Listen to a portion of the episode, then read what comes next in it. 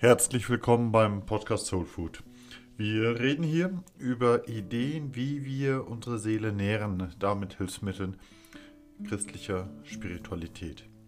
Mein Name ist Carsten Wolfers, ich bin Diakon in der Pfarrei Sevelen im schönen Werdenberg.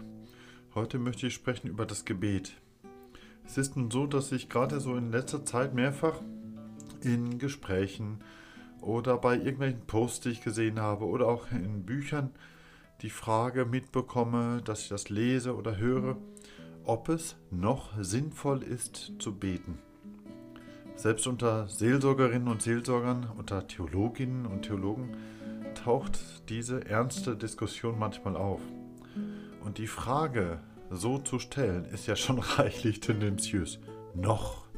So, als würde die Zeit, wo das Gebet soeben noch gut gewesen ist, als würde diese Zeit so langsam ablaufen. Das tönt so ein wenig, als würde es eine Zeitepoche gegeben haben, wo das Gebet irgendwie noch so ein bisschen in Ordnung gewesen sei und als würde jetzt so langsam eine Zeit anfangen, wo wir das Gebet eigentlich nicht mehr so richtig brauchen.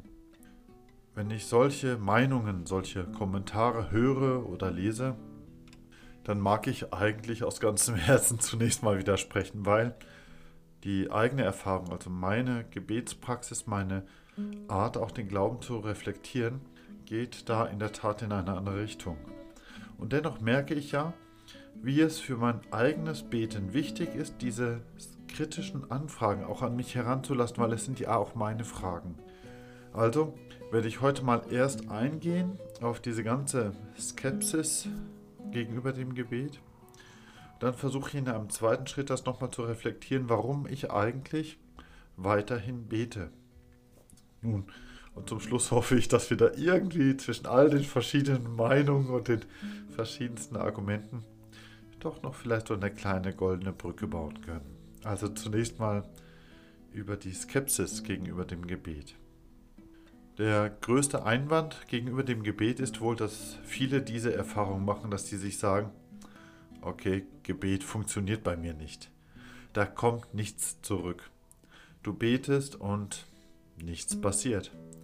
Da kann man es drehen und wenden, wie man will, aber wer immer auch Gott um etwas bittet, der hegt ja doch die Erwartung, dass Gott dann auch bitteschön irgendwie reagiert. Und wenn dann nichts passiert, dann stellt sich ja zu Recht früher oder später der Eindruck ein, du redest da eigentlich gegen eine Wand. Und Wände reagieren meistens wirklich nicht. Einige verweisen dabei gerne so auf ihren Kinderglauben.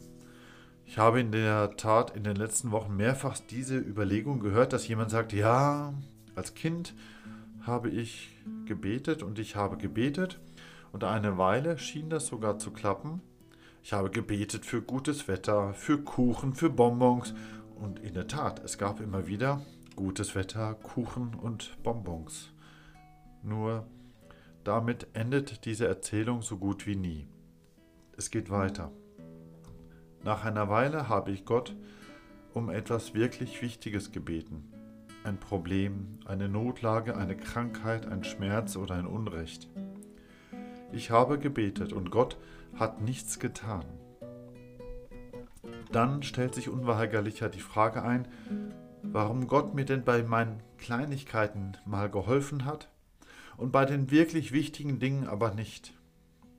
Oder anders gesagt, warum hat Gott dem einen geholfen oder bei der einen Gelegenheit und dem anderen oder bei der anderen Gelegenheit eben nicht? Und da steht Gottes Gerechtigkeit in Frage. Wie kann Gott gerecht sein, wenn er dem einen seine Bitte erhört und dem anderen womöglich noch die gleiche Bitte nicht erhört? Da kann und da muss man ja wohl mal nachfragen. Und mancher zieht dann den Schluss, dass so zu beten, so zu denken, irgendwie reichlich kindlich naiv sei. Das ist ein Kinderglaube. Und aus dem muss ich früher oder später mal herauswachsen, dass Gott wirklich auf Gebete so reagiert.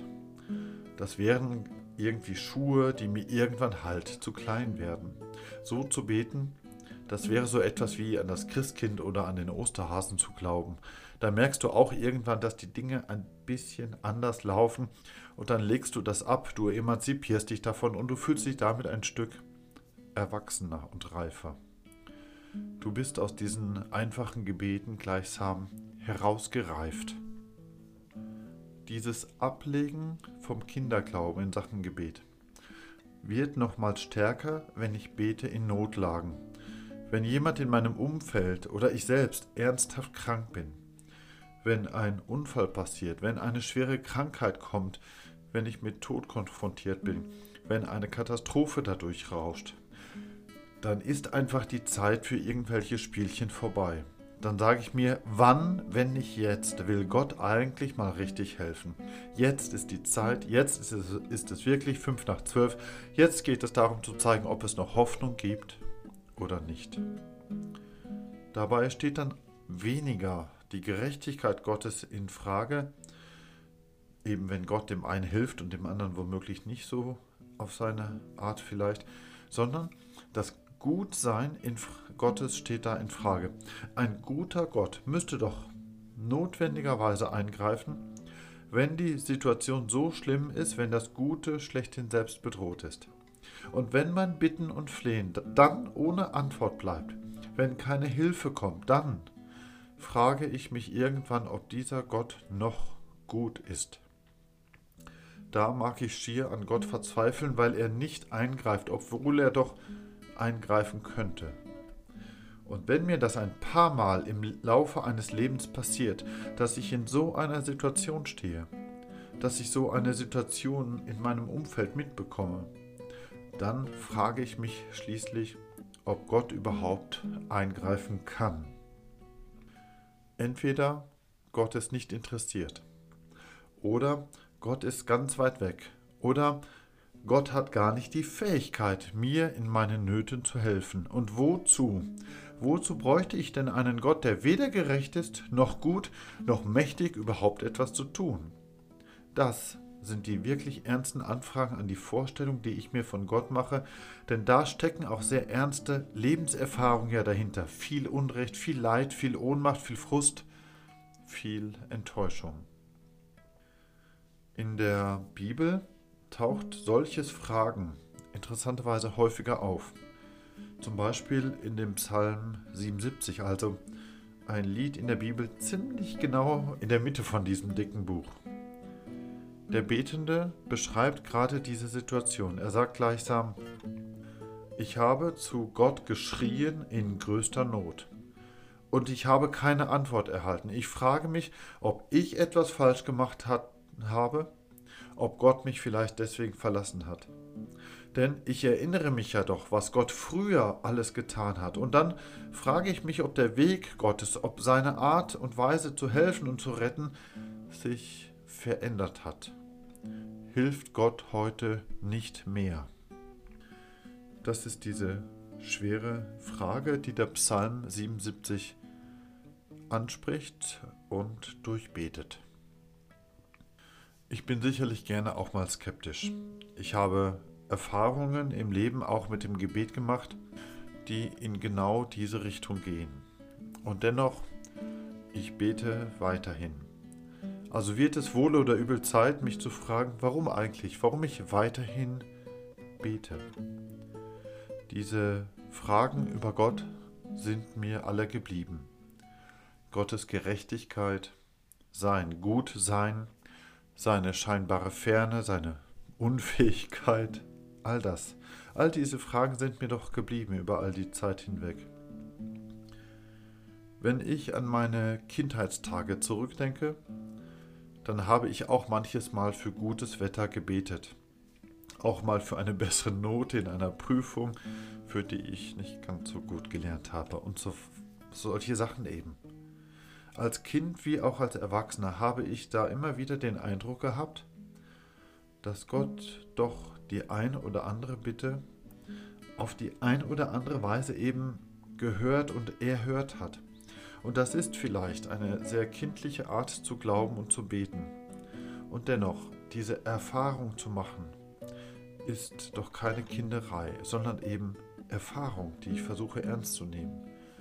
Und das ist für mich auch keine naive Art zu glauben und zu beten, denn bei allen Zweifeln, bei allen Reflexionen, bei allen Überlegungen, bei all den Widersprüchen dabei, ist mir doch dieser Eindruck geblieben, dass Gott hört und manchmal er hört.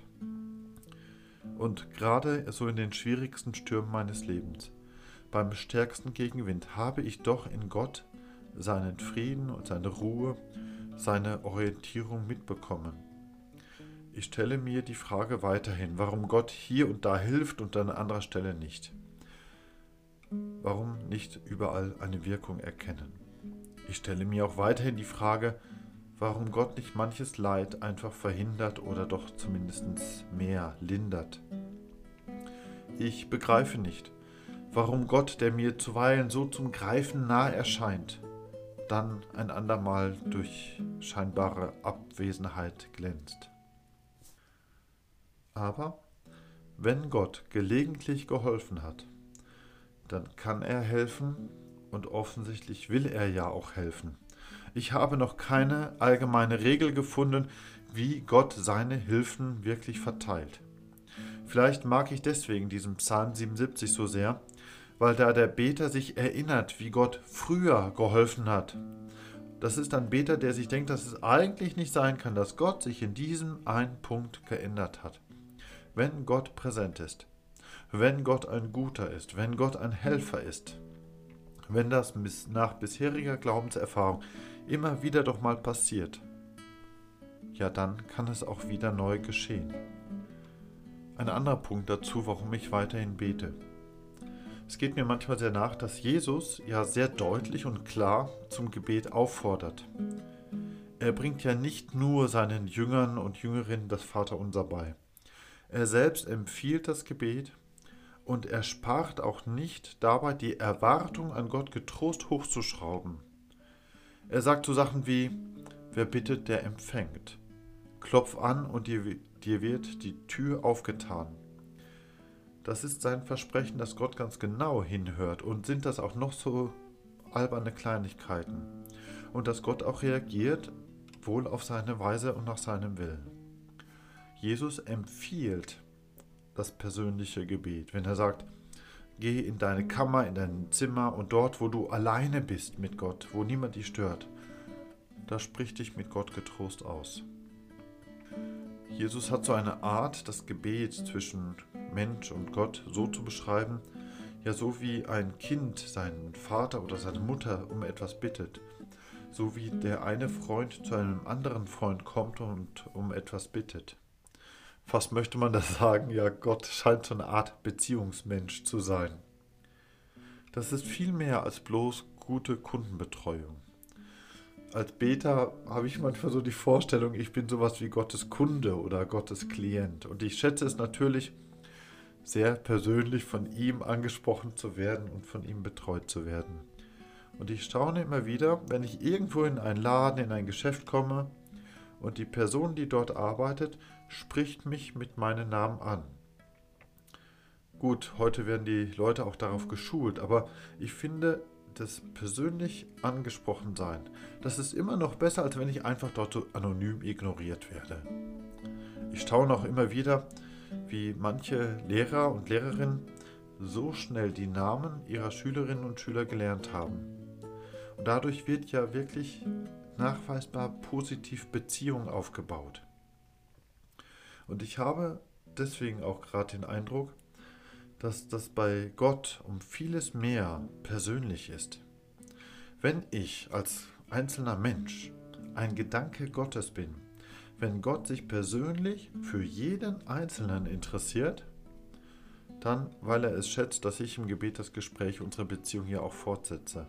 Gott mag es offensichtlich gern persönlich, dass ich eben auch mit meinen persönlichen und manchmal vielleicht auch lächerlichen Sachen zu ihm komme und dass ich Gott damit die Gelegenheit auch gebe, persönlich, höchst selbst auf seine Art und nach seinem Willen zu reagieren. Der Punkt für mich ist hier doch, dass ich mir dann sagen muss, dass es Gott nicht egal ist, ob ich nun etwas von ihm erbitte oder nicht. dass ich bete, macht für Gott offensichtlich einen Unterschied, egal wie ich bete. Aber es macht einen Unterschied, weil Gott es ja selber so will. Und mir steht es frei, ihn deswegen zu bitten und zu ihm zu kommen oder eben auch nicht. Ich mag meine eigenen Erfahrungen mit Gebet ernst nehmen. Ich nehme auch die Anleitung Jesu in Sachen Gebet sehr ernst. Und darum bete ich auch weiterhin und hoffe auf einen guten, auf einen mächtigen, auf einen willigen Gott. Eine Überlegung möchte ich da noch hinzufügen. Wäre ich selbst Gott? Ich denke, ich würde mich manchmal auch ganz gerne so ein bisschen bitten lassen. Ich weiß, das ist sehr menschlich gedacht. Aber wäre ich Gott, ich würde das, glaube ich, so machen. Ich würde es genauso persönlich haben wollen. Wenn ich Gott wäre, ich glaube, ich würde Bonbons an Kinder verteilen, ich würde gern für gute Prüfungen sorgen und die für die Sonne scheinen lassen. Ich würde es lieben, wenn Gott mit ihrem Gebet in Beziehung zu mir treten und dieses Gespräch weiterhin führen. Und als Gott würde ich mir immer wieder neu überlegen, wie ich meinen Leuten auf meine Art immer und überall helfen kann. Als Gott wäre mir das Vertrauen meiner Gläubigen ziemlich wichtig. Und daher bei aller Skepsis, bei allem Verdacht auf Naivität, allen Einwänden zum Trotz, habe ich den Eindruck, dass ich Gott ein wenig verstehe, dass er die Sache mit dem Gebet so macht, wie er es eben macht. Nun, gibt es da eine kleine goldene Brücke? Wenn ich nun all die Skepsis und die Überlegungen von, vom Anfang auf der einen Seite sehe, und wenn ich mir dann anschaue, warum ich dennoch weiterhin bete und dabei, denke ich, gut reflektiert eine ganze Reihe von guten Gründen finde und meine Fragen auch weiterhin mit mir herumtrage, dann möchte ich zusammenfassend Folgendes sagen.